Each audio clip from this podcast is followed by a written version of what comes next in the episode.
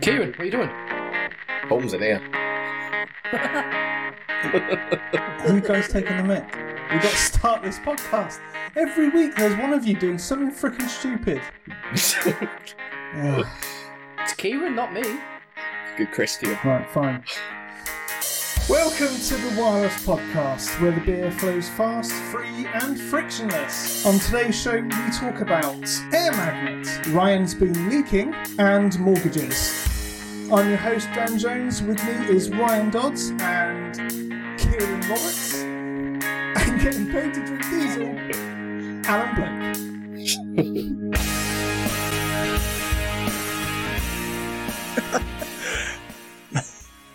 Blake.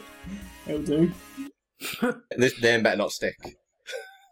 I think it already has. Next next Wi-Fi design day, people are going to be coming up to you like, "Ah, Kieran, how's it going?" Kieran. You're making it sound as if people actually listen and will recognise us. yeah, that's true. Yeah, yeah. Plus, it's plus it's just audio, so it's going to be difficult. For If anything, I think Be recognised with they'll just audio. hear his voice. Oh, I can hear Kieran. I think if anything, there's more chance we'll get banned from fucking Wi-Fi design day rather than getting invited. Yeah, that's, yeah, that's probably fair. oh, how's it going? To be fair, we've been we've been chatting a bit more regularly than just the the podcast, haven't we? Because there's been lots of um, like little meetups going on and stuff. What was that one the other night? I, I couldn't come. Well, we, we didn't we didn't talk about anything you'd be interested in, Ryan. Don't worry. We didn't miss you. That's all right. I didn't miss you either. Good. Right, what are you drinking then, lads? What do you want? What do you want, Aaron? Eh? What have you got?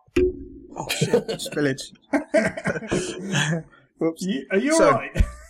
I'm fine. I'm just um just I just just opened it and it um, went everywhere, so apologies. But um no, I've got I got myself a wicked beer and I'm looking forward to sharing this with you because it's got the best name ever, right? Do you know what it's called? It's called this Disco Forklift Truck. Where do you find this shit? oh mate. It's called the Disco Forklift Truck and it's called Mango Pale Ale. So it's going to taste absolutely awful, but I just had to buy it because the name was just phenomenal. Are, are you a Why did closet you do it millennial? to yourself? I'm like, I'm a vegan. Uh, what you Oh, are? really, but- Starts in a D and ends in a CK. Disco forklift truck. That's quite witty. Oh, that's good. Very all no tumbleweed.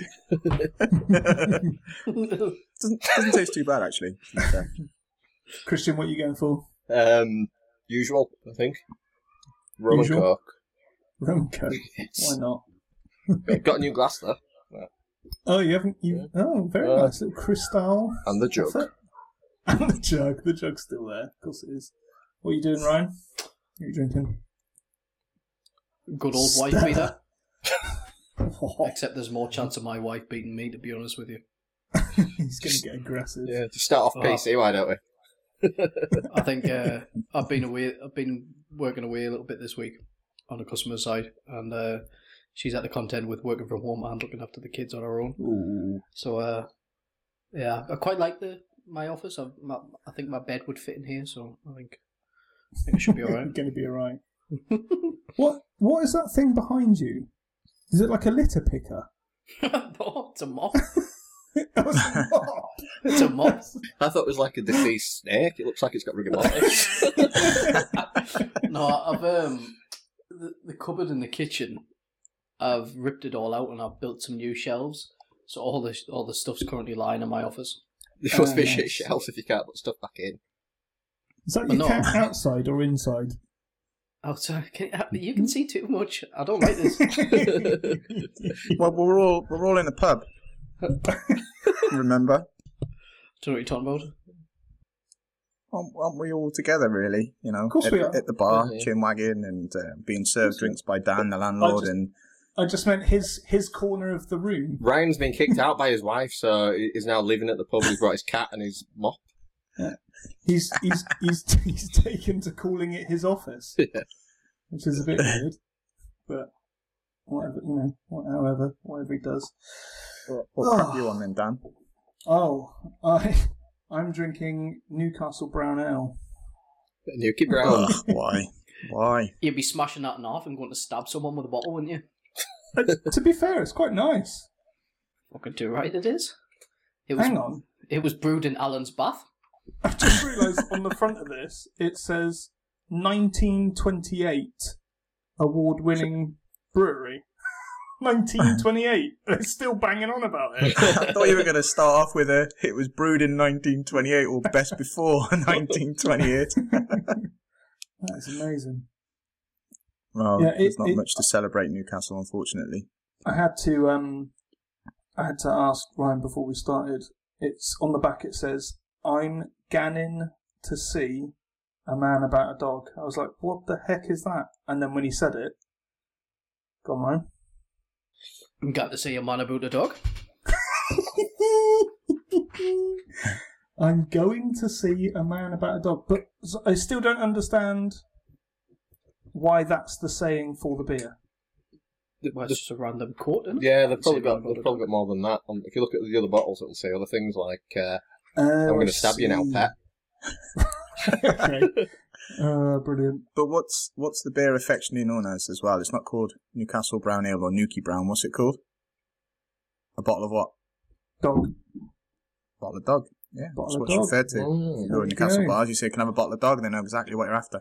Right, and so that's why you're going to see a man about a dog, because basically you're telling the missus that you're going to go and talk to a mate, but what you actually mean is I'm going to the beer for a pub. I couldn't possibly comment. Okay, fine, good. Well, nice to have you with us, guys. Thanks for turning It's up. okay. We're keeping your uh, profits ticking over, aren't we? Yeah, yeah, I'm, I'm, I'm making a killing, com- considering that we're supposed to be shut. So keep it quiet. Don't broadcast it live publicly on the internet because that would be that'd be bad. Yeah, we learnt that lesson twice, don't we? Yeah. I was going to talk. I was going to say, let's just kick off about the Starlink stuff. You want to talk about that? Yeah. let's Was do that your impression of a satellite? Pointing, Oh, it was actually- pointing up at the It, it, it was actually a star. Or should we talk about more interesting stuff like the pandemic and how it's affecting us all? Absolutely not. No, no. Let, let's talk That's- about Starlink because obviously that's been flying over the. Well, it's been easy to see over the UK, isn't it? The last couple of days. Is, has anyone actually seen it? Yeah, I've seen it three times. So um, if, I don't I don't know if it's, if you saw in time, but uh, I mentioned yesterday that there actually uh, a new rocket taking off from uh, from South Africa, I think, um, and it, it took 20 minutes to fly over the UK and saw that clear as a star, just shooting straight across. It was brilliant. Nice, that's cool. I didn't. I didn't see the. I saw the um, SpaceX flight. I watched it live on Twitter. I think it was. Yeah. Uh, as it happened, um, that was pretty cool. I've seen I've seen I've seen them passing out the head as well. Like um, I think it was Tuesday night. There were four or five of them just in a row, just flying straight over Yeah. one after the other. It was pretty cool. I, th- I thought I was being a proper geek, and I walked outside, and like a lot of my neighbours were out as well. Thought we were gonna have to start clapping, but I'll just Just for the satellites. Yeah. So what is what is the Starlink then exactly? I guess for the, for those who probably don't know what, what it is, what, what is it, Chris, Kieran? So I'm not an expert, but what I understand, it's going to create sort of like a, a mesh network across uh, across the globe, essentially, um, which allows people to sort of get satellite internet from their homes. Um, because it's it's going to be sort of across the world. It's effectively acting as one big antenna, I guess. So you don't really have to have the satellite dishes you have today. You could just have a flat panel antenna and pick up signal and get internet access at, at the moment, I'm pretty. Sure, I think they're just sort of training, so you you can see them sometimes going past in chains quite close to each other, but eventually they'll spread out and cover cover everywhere as far as I'm aware. Because it's only like 500 kilometers up, isn't it? Yeah, it's, really low, low orbit. low orbit, isn't it? And that's like when when you see them, it's usually best sort of um, you know just as the sun's setting towards twilight instead of the middle of the night because the angle needs to be right for it to hit satellite and you know reflect down. I'm just on the um, on their website. It's pretty impressive stuff. They've they've each got like ion propo- propulsion systems and things like that, and they've got four uh, phased array antennas on each satellite. It's pretty um it's pretty sweet. They've got uh, like a navigation sensor that's tracking their position based off the stars and things. And I where think they are. I, I might be wrong about this, but I think there's different layers of them as well. So instead of you know having to send transmissions all the way around, it can just sort of bounce off one a little bit further up and back down. Um, Yeah, there's like it's like a web. Yeah. It, so it loo- it looks like they're all on the same, like they're at the same height, but it's like a web completely around the globe, apart from at the very top and very bottom, obviously. Um, but it looks like yeah. So from this little graphic that they've got on their website, that it's it effectively like roams the signal from each satellite to get the shortest possible like link from one place to another. one, Looks one, really, really impressive. it is one one thing I did read though is all the like the astronomers and stargazers are getting quite upset because sort of in the future you won't be able to look at any patch of sky without seeing one going past. Um, and I think today I saw the Right. I think it was you Dan who shared it on Twitter actually that the, Elon Musk tweeted saying he was uh, adjusting the solar panels so they didn't reflect down to Earth as much and cause such a bright light Yeah. because people are getting quite upset. And there are some sort of visualizations of how it would look the night, like how the night sky would look when they're all up and all tracking around the Earth, and it's just sort of crawling with them. So what's what's the benefit then? Is it is it is it like a is it going to be the internet? Is it going to be something completely separate? Is it going to be like is it going to be his own global network that people will have to pay a separate thing to to join? Uh, How how's it going to work?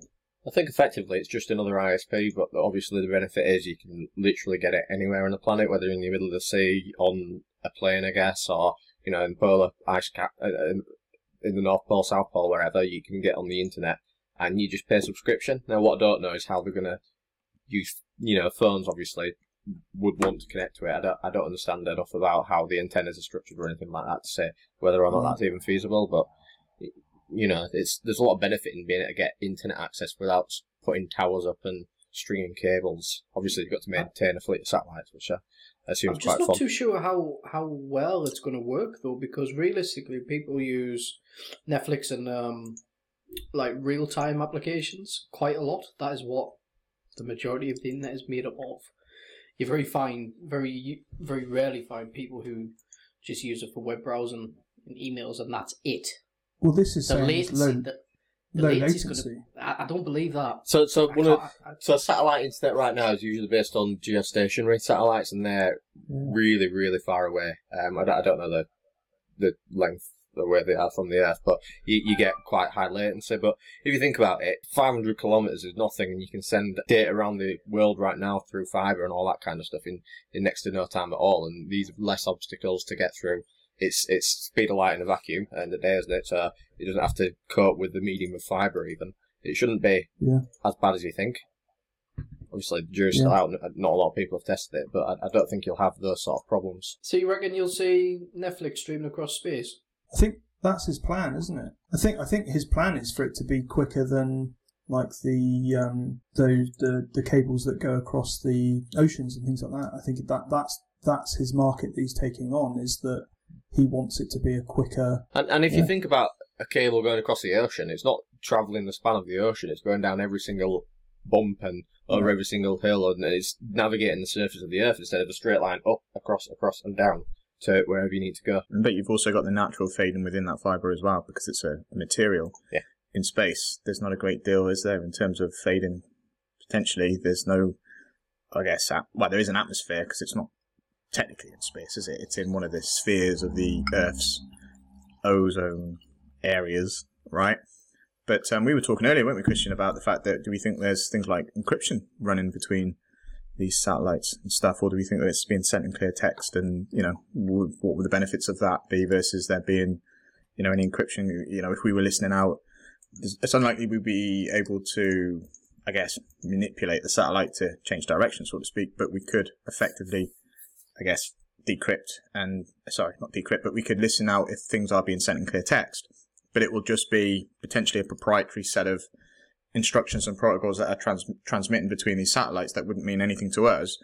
But we were asking the question: Would we think that someone like Musk would add certain things like encryption methods on there? Would, would he be wanting to secure the communications from, you know, peering eyes and, and snoops like us potentially? You know, these were the kind of questions that we were asking ourselves because it, it's interesting. Oh, we, we, we, yeah, we were talking about um, so like Voyager two, which is pretty much on the edge of our solar system at the moment, and that was launched either late seventies, eighties. I can't remember. Well, I can't remember. I wasn't born, but I don't know when. Um, but you know that that still sends a ping back to Earth every so often. It's still contactable, um, and and you know the types of encryption used those decades ago are completely different to now. But I guess one of the things I probably overlooked so me and Alan had a chat about how you could potentially capture it. One of the things I overlooked was the size of the wavelength and the antennas. If you look at the antennas used to Mm. speak to space, like the span, you know, hundreds of miles in some cases. Don't they? In fact, I think some of the sort of SETI Yeah. ones are worldwide. So I doubt we'd be able to capture that from our house. But obviously these are smaller. If you can get an antenna in your home, then you could capture Yeah. it. Well, you're capturing it. you're transmitting and receiving. Well, GPS, right? My understanding with GPS is that the satellites that provide this triangulation for us all to get our kind of, you know, our locations, even on our phones, these satellites are 20,000 kilometers up in space, for example. So our phones are receiving a signal in order to, you know, tell us where we are in the world. And while I don't know the intricacies of how that works, um, because I haven't really bothered, I've just took it for granted. With the with the Starlink system providing us internet, I guess them being only 500 kilometers away, so to speak, would they not have an easier task of providing us with an internet connection from a satellite? Because if if we can get a GPS coordinate from something that's 20 20,000 kilometers away, surely we'd get something. We'd be able to kind of load a page or stream a Netflix video from something just Well- 500 kilometers into space, So- right? I've just found a tweet from Elon Musk where they were asking. So this was uh, March last year. So someone kind of said, you know, what kind of latency are you looking at? And he says aiming for sub 20 milliseconds latency to start with, and then sub 10 milliseconds over time. But he was like, it'll be so much quicker because it's only a few hops from major da- data centers at any one time. Whereas at, currently at the moment, you think about all the backhaul that you have to go through from your house or from the the cellular operators, the amount of jumps, the amount of hops you've got to do to get back to that major data center. Whereas, you know, I'm, I'm assuming that what he's thinking here is that every major data center will have a ground station directly Yeah. connected to Starlink. You know, and that's that's a good example. So if you look in the UK, we've only got sort of like five or six major pops. So for us to be having this conversation now uh, in the pub, we're probably going through you know at least two of those pops, aren't we? And that's just within the UK. If you're talking about a satellite above the Earth, that might just be one satellite between two people, or you know to get to the other side of Europe, it's only going to be two or three, isn't it? if I think it's a good yeah. idea. It's a good concept, but also as well, it's great. I think for automation. I think that it's Mhm. that's where I think the market is. I don't think we care too much about a sub twenty millisecond delay. I don't think we as humans would probably notice it. You know, when we're streaming or even when we're doing voice and video communications, I think we can probably live with that, Yeah. couldn't we? But I think with automation, um, if they can kind of get down to, you know, eight milliseconds or so, um, to get below that is pretty tough going. I don't know what it's like uh, the latency speed is in wired communications. Um, I can't remember if anyone No. knows, but No, but it's super important, But- isn't it? And and absolutely, when we're having a conversation the other day, sorry, Alan, cut you off then, but um, you know, a lot of the do all the time. a lot of the uh, a lot of the advancements in wired technology we see, especially sort of uh, ISP fibers, is done through innovation in sort of trading markets. And you know, whoever's got Mm. the shortest bit of fiber between the different exchange exchanges gets the deal quicker and makes the money quicker. So you know, you see these fights where there's these robots sat, on, well, not robots, computers sat underneath like Wall Street basement Bots. and you know, sat inside the London Stock Exchange and all that kind of stuff. And whoever's got the quickest route to get to the commodity markets gets the money. And Yeah. you know, how's it going to change that? Are people going to go? In fact, instead of switching and going for these wired, these convoluted wired routes across the country, we could just just go straight up to satellite. Yeah, I like the concept. I think it's pretty cool. So, I guess it's a case of watch this space, right? well, I had, we were being really serious for the last kind of 10, 15 minutes, and I think it's just it's not us. I mean, we we kind of we, we need to kind of get We've got drunk quicker. reputation. to- we've got a We've got a reputation- reputation We to got, hold. we got to try and get the stuff in now whilst we're relatively sober, so that by the time it gets later on, where we're just giggling at each other, it's not like actual stuff we need to talk about. In all seriousness, no, I, I did- say to my boss earlier that I was going to hand him a notice and become a space RF engineer. So um, Nice. I'm definitely going to be doing Going that. up, going up to the satellites. Can you imagine that as a s just doing a survey? Where are you going? Up into space in a rocket. That would be that'd be the bollocks, wouldn't it? Yeah, you won't be able to use AirMagnet though, would you? It'd be vacuum magnet.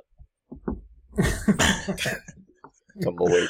That deserves a tumbleweed. That That's disgusting.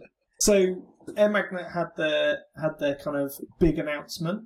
Did that, was anyone on the webinar? No, Nope. Nope. Was No. it was it out this not really.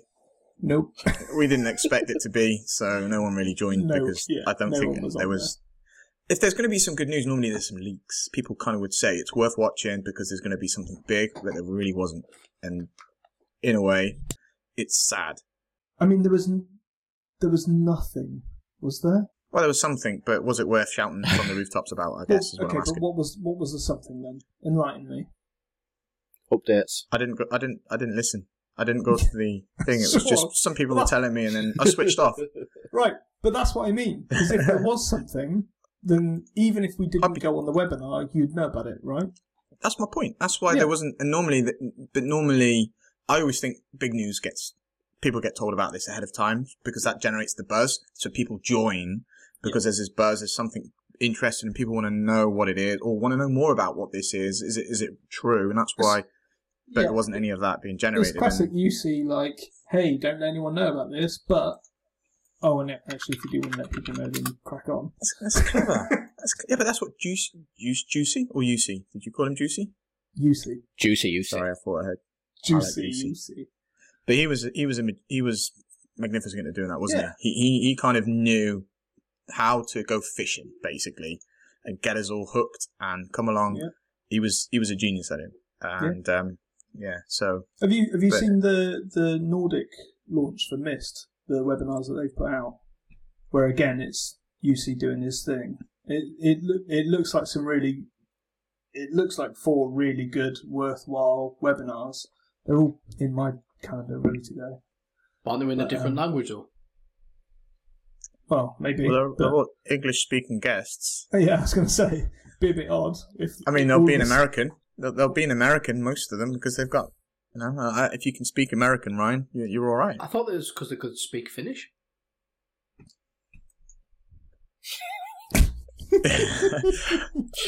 it's a tumbleweed. It was not a tumbleweed. It's- it's I the just fact that- generally thought they could all fucking speak Finnish. That's what I made a serious face then. You want, you want him a joke? no, it wasn't. who speaks? Who speaks Finnish? Apart Um, from I, I think no. I think Mac does. He's Polish. Same thing. Brilliant. Absolutely brilliant. Oh no! But yeah, look forward to them. Everyone's doing these uh, podcasts and these webinars, and I guess, given the circumstances we're under, um, what else are there? You know, what else is there to do? Um, Yeah. We're But I think it it's because we're bored. yeah, I mean, once we all go back to work, this is going to cease to Yeah, exist, it'll right? just die. just die just- death. But We'll will, just do it when we can. will we ever go back to work, though? Or will be sat at home forever now? That's a good point. I am at work. Tell. Are you? Sat there eating biscuits. The difference is this is how he's always worked. But this is the Uh, question, isn't it? I How don't get a how cut will like this for nothing. the question I have for you then is how will how will we come out of this pandemic and go back to work? What will change for you and for us as Wi-Fi engineers in in the future when I guess the restrictions have been lifted, not fully but gradually they're going to be lifted. What what does it mean for us? Because um, some of us um, we have to be on site to do our job.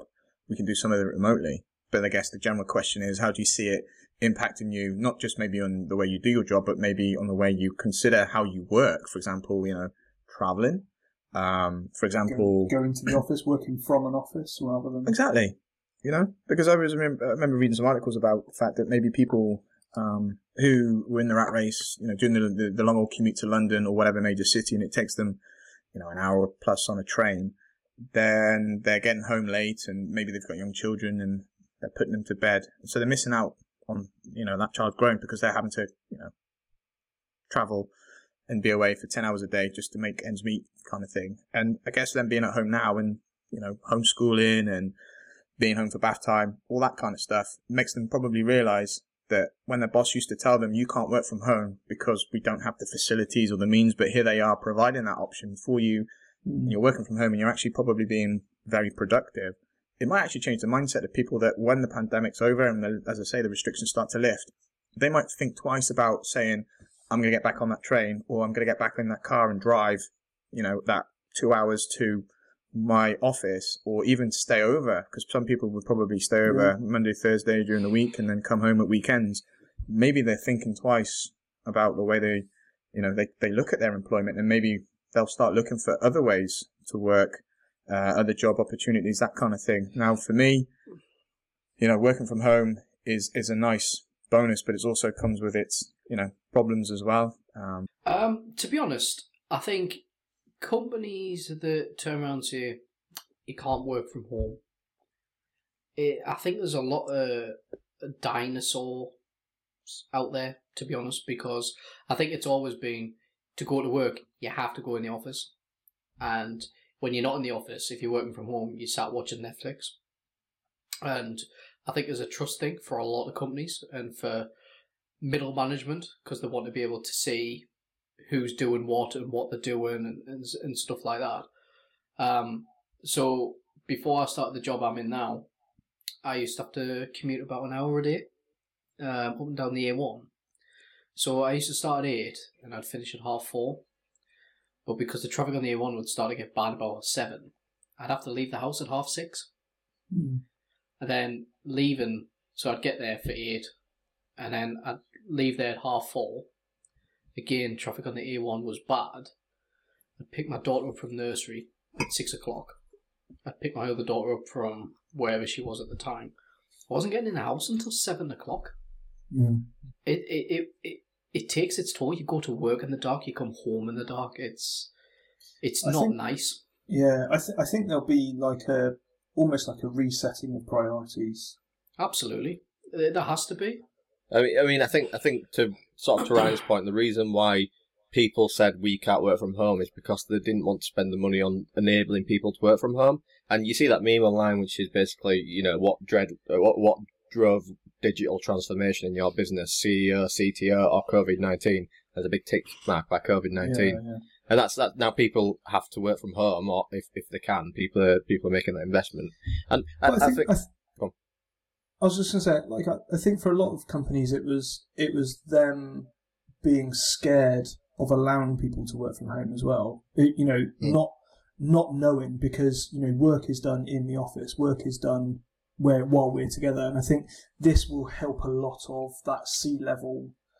You know, in, in businesses, realise Yeah. that actually you can get a heck of a lot of stuff done, and actually because people are happier, you know they're able to see their families more they're able to to work as and when and how they like to work that actually they they might get a bit more pro- productivity out of people um, but don't, don't you the, think and the the technology's there for them to do it do you know what I mean?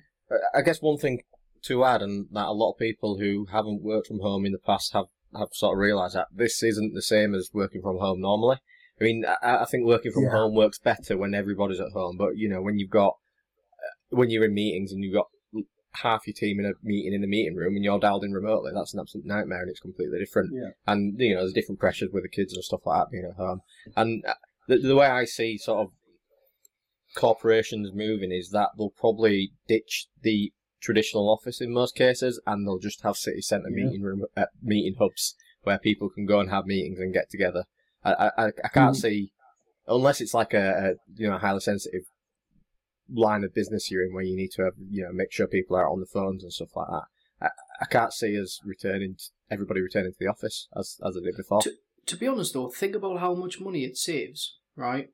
So you think there's companies all over uh, pay millions a year for these fancy offices to put hundreds, if not thousands, of people in to be jammed up like chickens, sitting at desks working away, right? Think about how much money they're going to save by saying, "Oh yeah," and it's going to be the new the new sort of buzzword. It's going to be the the new veganism of workplace. It's going to be oh, everyone can work from home. This is the new agile. and they're going to send people home. And to be honest, for years, right, I've said it is that you, you get these people in the office who are classed as the dedicated workers because they're martyrs. They come in full of cold, and they're they're, they're a trooper. They come in and Mm. they're still working. Well, they're not. They're coming in and they're infecting the whole workforce. They're infecting other people. You then take it home. Your kids get it. Everybody. And what I've always said is, why can't they just say, "Look, you got a call. Just work from home. Just work from home." And to be honest, this has highlighted it because it's like you get a temperature, you get a cough. You don't want to spread it on, so just stay at home. Stay at home until it's done. You can still do your work. You can still do everything. And realistically, if you're in a job where that you can work from home, and people might say, "Well, we don't know if this person's actually doing any work." There has to be a way of you me- measuring that you can do work. I mean, Dan, I don't know if you if if you were working from home, right, but you were actually watching Netflix. People would know that because you weren't necessarily responding to emails. You might not be doing tickets. You might not What, be what's in what, meetings. what's your like- excuse then, Dan? Uh, Ryan, sorry. You know, you can tell I'm working from home because every time I uh, send an email, I eat a biscuit. And look at me. I like my so my my thing like I can't see my company going back to to an office space. It, it actually turns out that we were going to have to move office in September anyway, and so we were looking at okay, you know, where are we going to move our offices? What how are we going to do it? I can't see us doing that anymore. I I can see us setting people up to work from home, and then like Christian said, having dedicated meetups for meetings, like team meetings once a week at a pub or, you know, at a meeting place, whatever, um, where we can sit around and, and chat through things, but then actually just go and do our own things. And for me, like, this is highlighted massively. Like, I don't necessarily care about my guys filling in a timesheet as long as my customers are happy. If my customers are happy and therefore they're still going to pay their bill, what do I care if my guy's timesheet is stacked? I, I don't like what I that care promotes about. is that my flexibility to your guys Yeah, though, Dan. absolutely. Because what what will happen is it's a bit of give and take, right? If you're if one of your lads who's on the service desk is sitting there and he thinks, actually, I'm gonna I'm gonna put my feet up and I'm gonna sit and watch the latest episode of Homeland because I've done 25 tickets today. I've done this, that, and the other. We're gonna have a Hmm. bit of an extended lunch. The work still gets done. Yeah. Everything still gets done as usual. What's happening is, is that people are now gonna sort of think, well, it gives, I don't know, meaning. It it allows, you know what I mean? It means that, like, I mean, for me, working from home gives me extra things that you can't even count, which is like I get to take my kids to school in the morning and I Mm. pick them up. Never been able to do that. So, what about your mental state? I'm What about your absolutely mind? nuts. I'm absolutely nuts. Can you not tell? but do you not think though that, that ju- ju- I just I guess I want to wrap this up a little bit and just kind of you know get on with our voice messages because I think we've got one. But um, do you not think that mental state of mind a little bit is is is improved for? I guess at the minute the pandemic is the exception to the rule because you cannot go out as often as you would go to the pub, um, go to the parks, um, you know that kind of stuff. But in terms of the fact that you're you're at home, you're in your, your familiar surroundings, you don't have people over your shoulder watching what you're doing. You're, I guess, you know, not in the environment where you, you know, you've had a stressful journey in that kind of stuff where you're stuck in traffic and No rushing. you know, exactly. Is is is your state of mind improved that you're working from home? You know, forget the fact that you've got the kids possibly, you know, doing your nutting. Um, but the point of it being is that you're in your home surroundings, you get up, you don't have to get dressed, you can just work in your pants. Um, and the fact that you can, you know, get lunch when you're ready, you can chill for an hour and watch Netflix or watch the Mid-morning news. beer. Drink at breakfast, Well, yeah. Uh, yeah, yeah. If you want to be like me and, and have a have you know have beer with you cornflakes, but I don't really. I'm just joking. But anyway, my point is, is your mental state of mind improved? Do you think that it works better for you? Do you feel you're more productive? Do you feel you're smiley? You're happy? That you're more engaging in meetings because you have that. I guess I don't know. Maybe you're not like a battery hen anymore. You're you have that little bit of freedom from being able to work from home and under your rules, I guess your your your circumstances having more flexibility, has that improved your mental state of mind? Would you?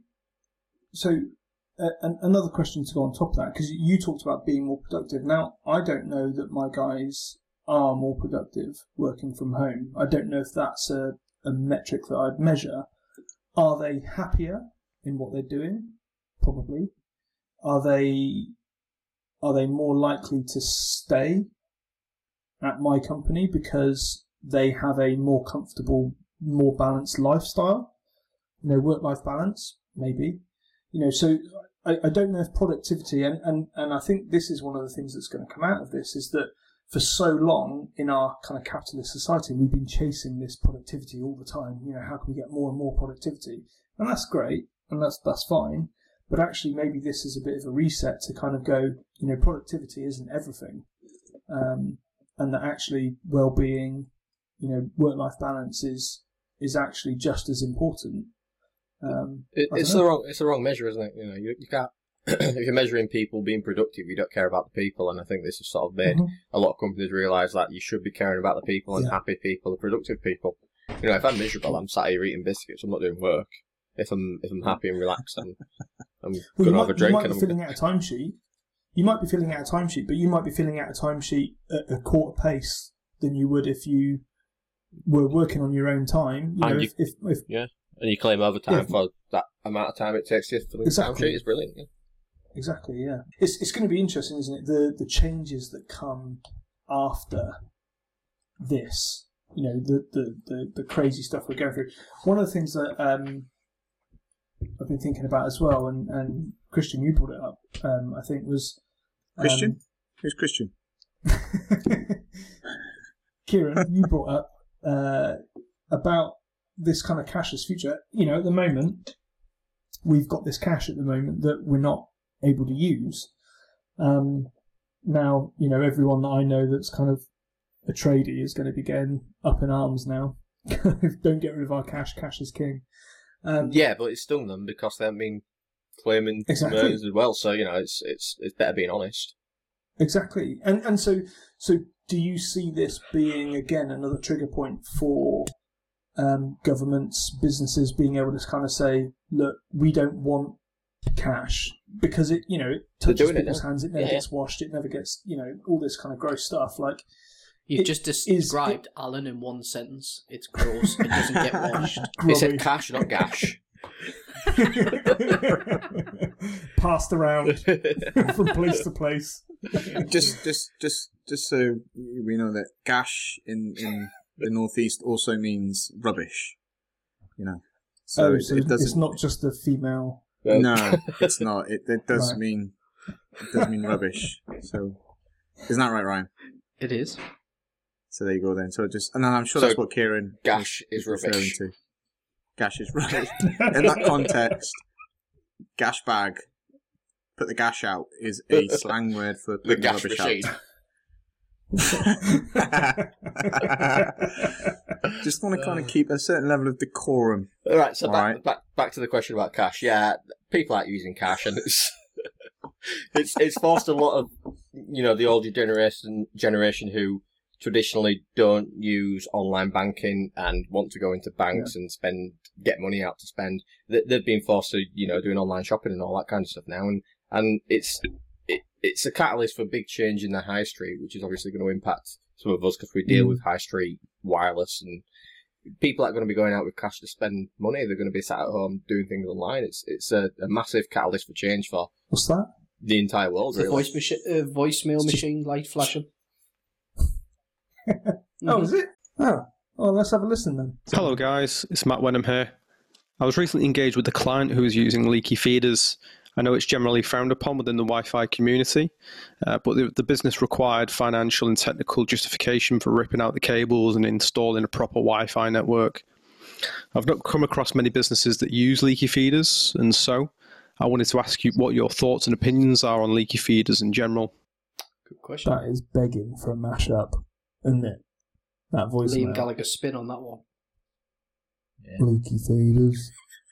That's, that's got, that's got to happen at some point. Wait, wait till Who Ryan wants to says take it. this then? Leak feeder.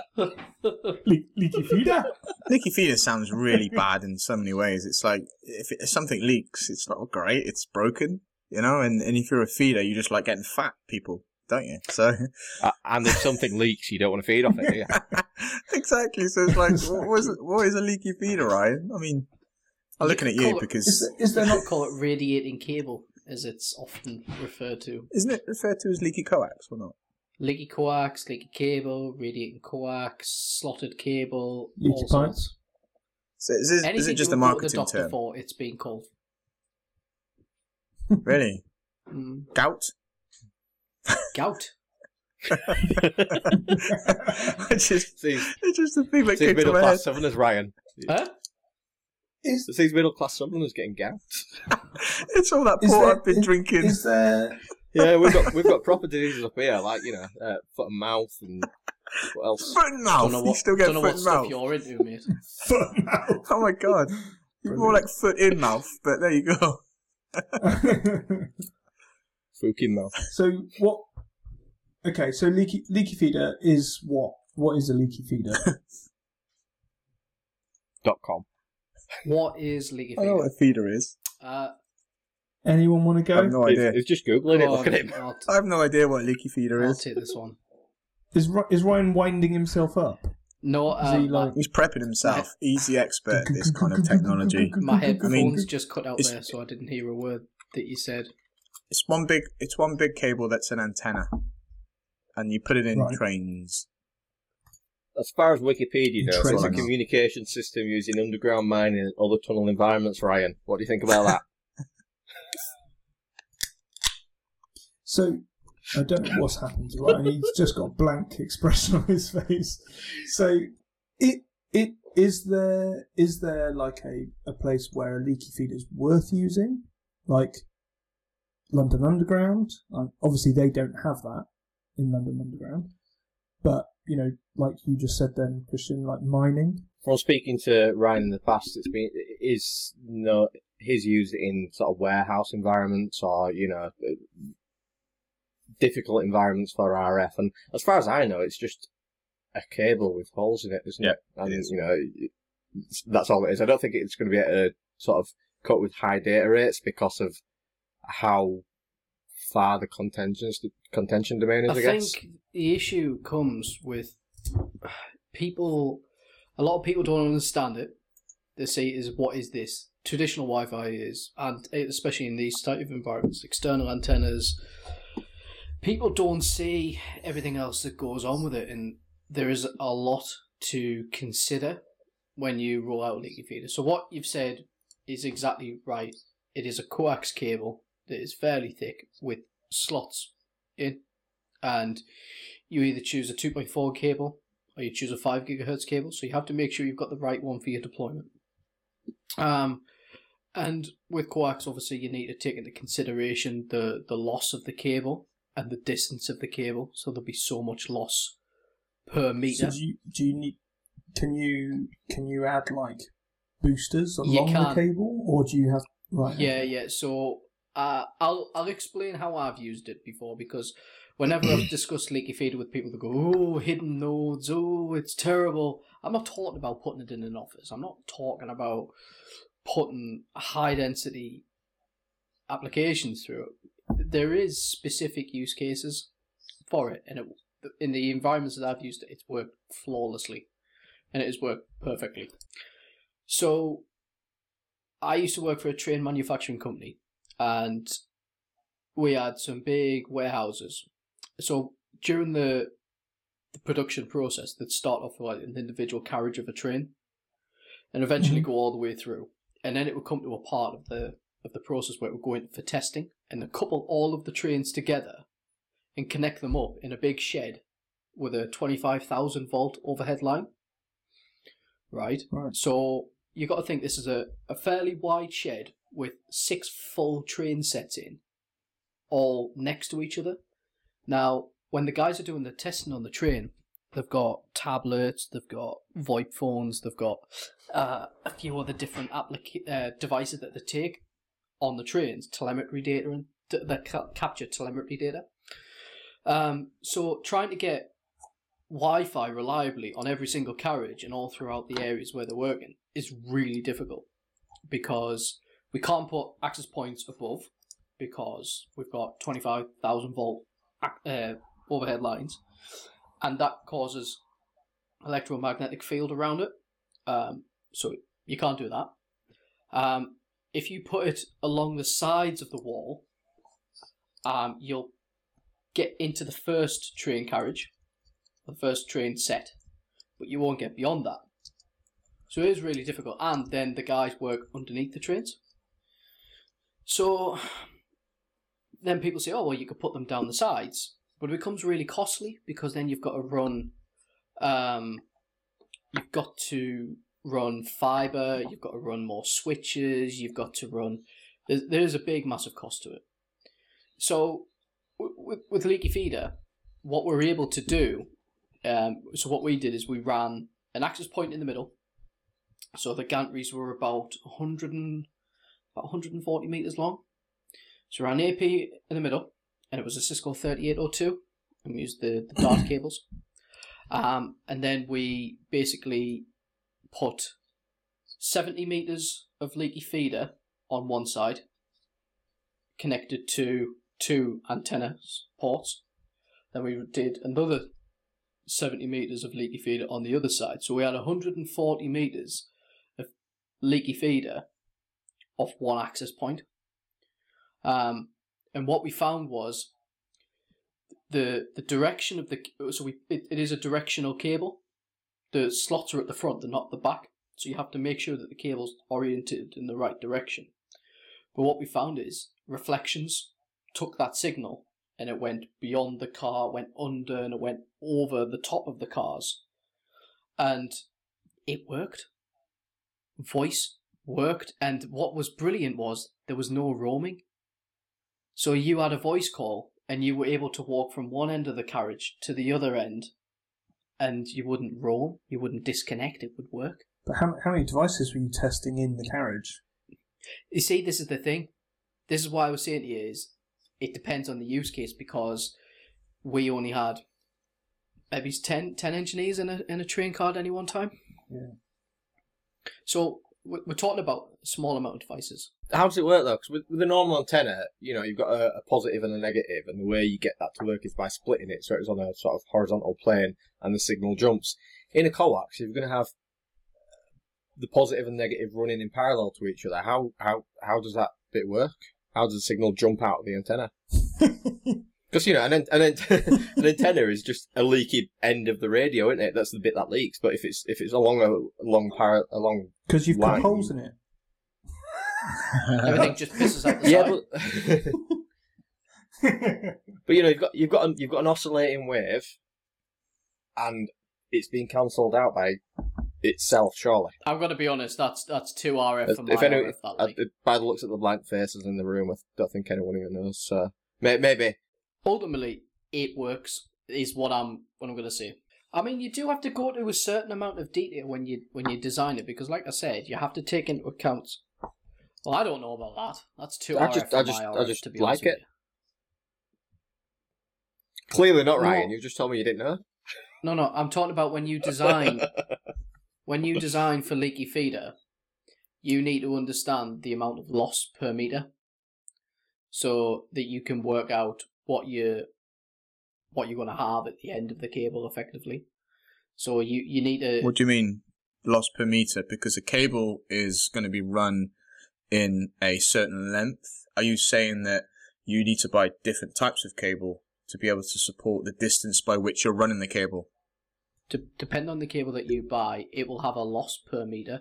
So and, and the more it leaks, the more loss you'll get. Surely. kind of yeah. So there's from the So one not that so I many used, holes. There was an, there was an insertion loss of about 0.15 dB per meter. What's that in milliwatts? Go on, Christian, you're interested in that. in your head. no, no. No. Threes and tens, whatever. So, and then you need to calculate your your input power. So, so yeah, your output power from the access access point. Um, so if we a 25 dB put from an access point, I've, I've got a question for you, Ryan. If you hooked a leaky feeder to a microwave, how many Greggs pastries could you cook? I don't know, but that sounds like a good blog post. Forty thousand sausage rolls. All cooking at once.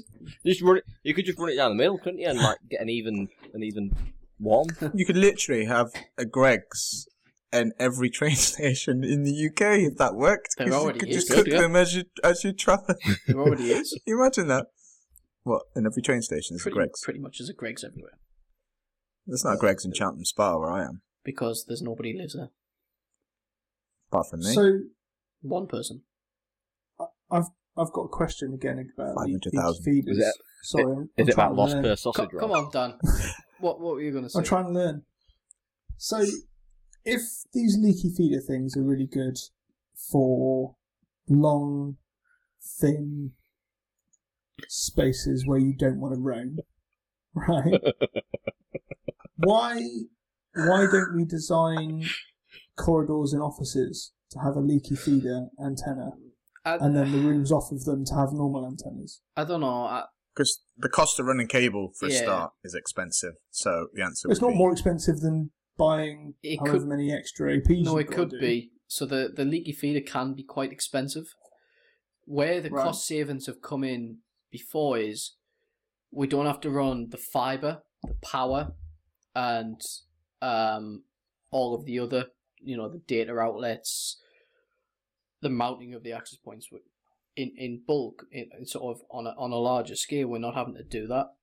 So internally in, in in the warehouse and in the manufacturing area, we had access points. We had proper directional antennas because there was already data points there.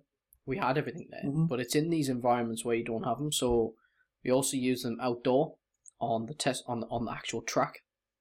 So Mhm. there was a there was a track that took all of the trains out to the main line. It's where they used to test them as well. But we had a request come in that said the trains when they're when they're sat outside need to offload all of their data. Um, so the train's CCTV, telemetry data, everything. And it's like, right, so we now need to deploy outdoor wireless to everything. And what we did is we ran leaky feeder along the fence. Mm. And it wasn't that bad and it wasn't that costly because what we had is we had lighting columns. So we had power. And what we did is we ran fiber to certain land, uh, lighting columns. And then we ran APs off that and we put little boxes on the fence. And that's how we did it. So outdoor wireless would So have been quite difficult to design in that environment and it would have been Yeah. we would have been very limited to where we could put the access points because you can't put them too close to the trains because they'll get broke. You can't put them too far away because then your signal's not going to be particularly great. But where does the fence run? Right along the edge.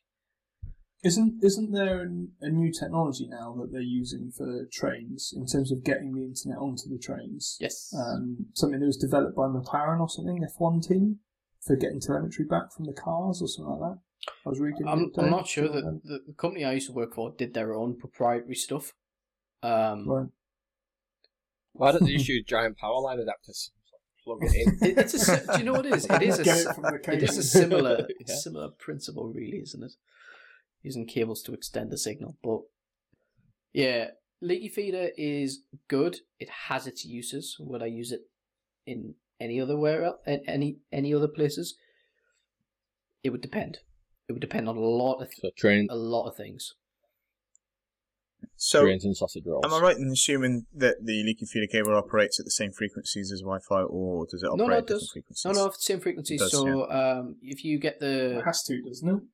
if you get the Well- five gigahertz cable, um, it will operate between five point two and five point eight gigahertz, I believe. it, it's it's just it's just. I- was just gonna say it's just coax with holes in it, isn't it? So you know, I assume the two point four gigahertz coax has got holes, which encourage radiation of two point four gigahertz signal. I don't know if the holes are wider or the spacing The is wider, space but is wider sure. on a two point four. You know, the same applies more for- holes on a five There you go. gigahertz one. And, and I assume you could pretty much get any frequency if you get those it- holes in the right place. It's true because the same cable is remanufactured for the likes of LTE. So that's what they run in tunnels and things like Yeah. that. So it's just the holes are different and different termination. So would they run this on so maybe airplanes and stuff like They that as do. well? Then, so than- a lot of aeroplanes, I believe Airbus and Boeing use it, and what they do is they run it. So, so before everything all gets fitted, so it's above the overhead lockers. They run parallel, leaky feeder cables in, fit everything on. That's it done. Can you imagine if someone like Ekahau or AirMagnet or IBWave, the you know these uh, software air survey software apps doing predictive designs? Do you think they've got any leaky feeder leaky feeder kind of azimuth patterns in there at all? Do you reckon? Well, that's It's like one thing that we. That's one shape. issue that we came up against is that you couldn't predictively design it. We we, we didn't know how it would work. Uh, we basically had to take a punt on it. So what we did is we bought twenty five meters worth. We got an access point, and we clipped it along the girders and went. We'll go and do a survey before and after, and measure the results. So I took I took a I took an Ascom phone with me. I took uh, Ekahau laptop and Sidekick to the survey, and I was listening to music on Ascom phone. So I had a call going, just listen to music to see if it broke, see see what it was like, and that's how we went. That's going to work, and it did work. It'll have brought the radio change, won't? So instead of, you know, it'd be SISO pretty much. You won't have had multimeter or anything like that because. No, no, you do. That's why you run two. Um, so what you do is you run two parallel feeds each way. It would be SISO if you had one leaky feeder going each way, but we ran two, so it was basically eleven N MIMO. Oh, right, okay, so it was just a 2x2 radios. Basically, yeah. Alright. Yeah, yeah. Like like I said, it isn't it isn't the greatest, but it worked perfectly fine for the VoIP phones. It worked fine for the um, the tough tabs that they were using, and it worked fine for their laptops. To be honest. I know Alan's thoughts is why do we care if it, how it works if it works, but I, I care how it works. I want to know. I'm interested. Well, the question I'd have is: Is it? I guess um, each cable is a fixed frequency, for example. Is it, would that be your right assumption, or how how would you manipulate the cable to be able to propagate at different frequencies? If you know, let's say it was two point four, for example, how would you get part of that cable to propagate at um, channel on channels one, six, and eleven, So so to speak? Would it be different hole point. sizes? It's the same You as the set that antenna. from the access point. It's all it is is a. If, correct me if I'm wrong, but, But it's, it's a just an, an antenna system without the antenna, and the holes are there to encourage the signal to jump. So you know it'll be tuned for a certain frequency, but there's it, it can go to channel one, it can go to channel eleven on one cable. on one cable, like On you can do on one antenna. Like with an antenna, the antenna doesn't change, does it? It's still the same physical antenna, no, no, the no, same no, physical it- length. it- no. But my point, I guess, my point I'm trying to make. No, you misheard me. So what I'm saying is that with an antenna, you specify only transmit at channel one for Ah, this right, okay. antenna. It can't do multiple. You know, it's not going to do channel one, six, and eleven at the same time, is it? On two point four, mm, it's, No, it's the, the antenna's only ever going to do It's just right. So my question is, is, is you know, so if it's one long leaky cable that's laid, you have to buy a channel six cable? Well, no, it's you just don't one, it's do just one let's long, be honest. It's just lo- lo- it's one long RF domain, isn't it? It's one long contentions domain. That's all. Well, that's Yeah. my question. I mean, uh, it sounds stupid, but I'm curious because I have no idea about this tech. But is it a case of if if it's one cable that's laid, you have to say right, it's just going to be running at I don't know channel one, so it's going to be what 2412 megahertz, right? If you're going to run something that's going to be two miles long, it's going to be channel one for two miles, so so to speak. So effectively, no roaming. It's great. Yeah. The way that we did it is we used the dual 5 gigahertz uh, of a Cisco 3802 with a Dart cable, and we assigned one radio to channel 36, and we assigned the other radio to channel 140 Okay. So just one channel. per radio. Yes. Last orders. Last orders. Hey, this has been a this has been a kind of a serious podcast. I think tonight we've um, it's been less banter, more kind of, you know, serious chat, and I don't know. I'm worried about us guys here. You know, I think I think the lockdown's affected us. I don't think we're we've we don't think we're drunk enough, or maybe we're I think you'll probably find that people like the podcast better, but we hate it. Right. Yeah. Anyway, I need to kick you guys out, otherwise I'm going to lose my license. Um, right. Let's say good night. See you later, guys. Goodbye. See ya. Having Bye. us down. Cheers, Huh? Dan. Thanks for having us. It's been a pleasure. No worries. Have a safe, socially distanced walk home. See you later. I, I do anyway. I zigzag home after I've left your bar. I drive.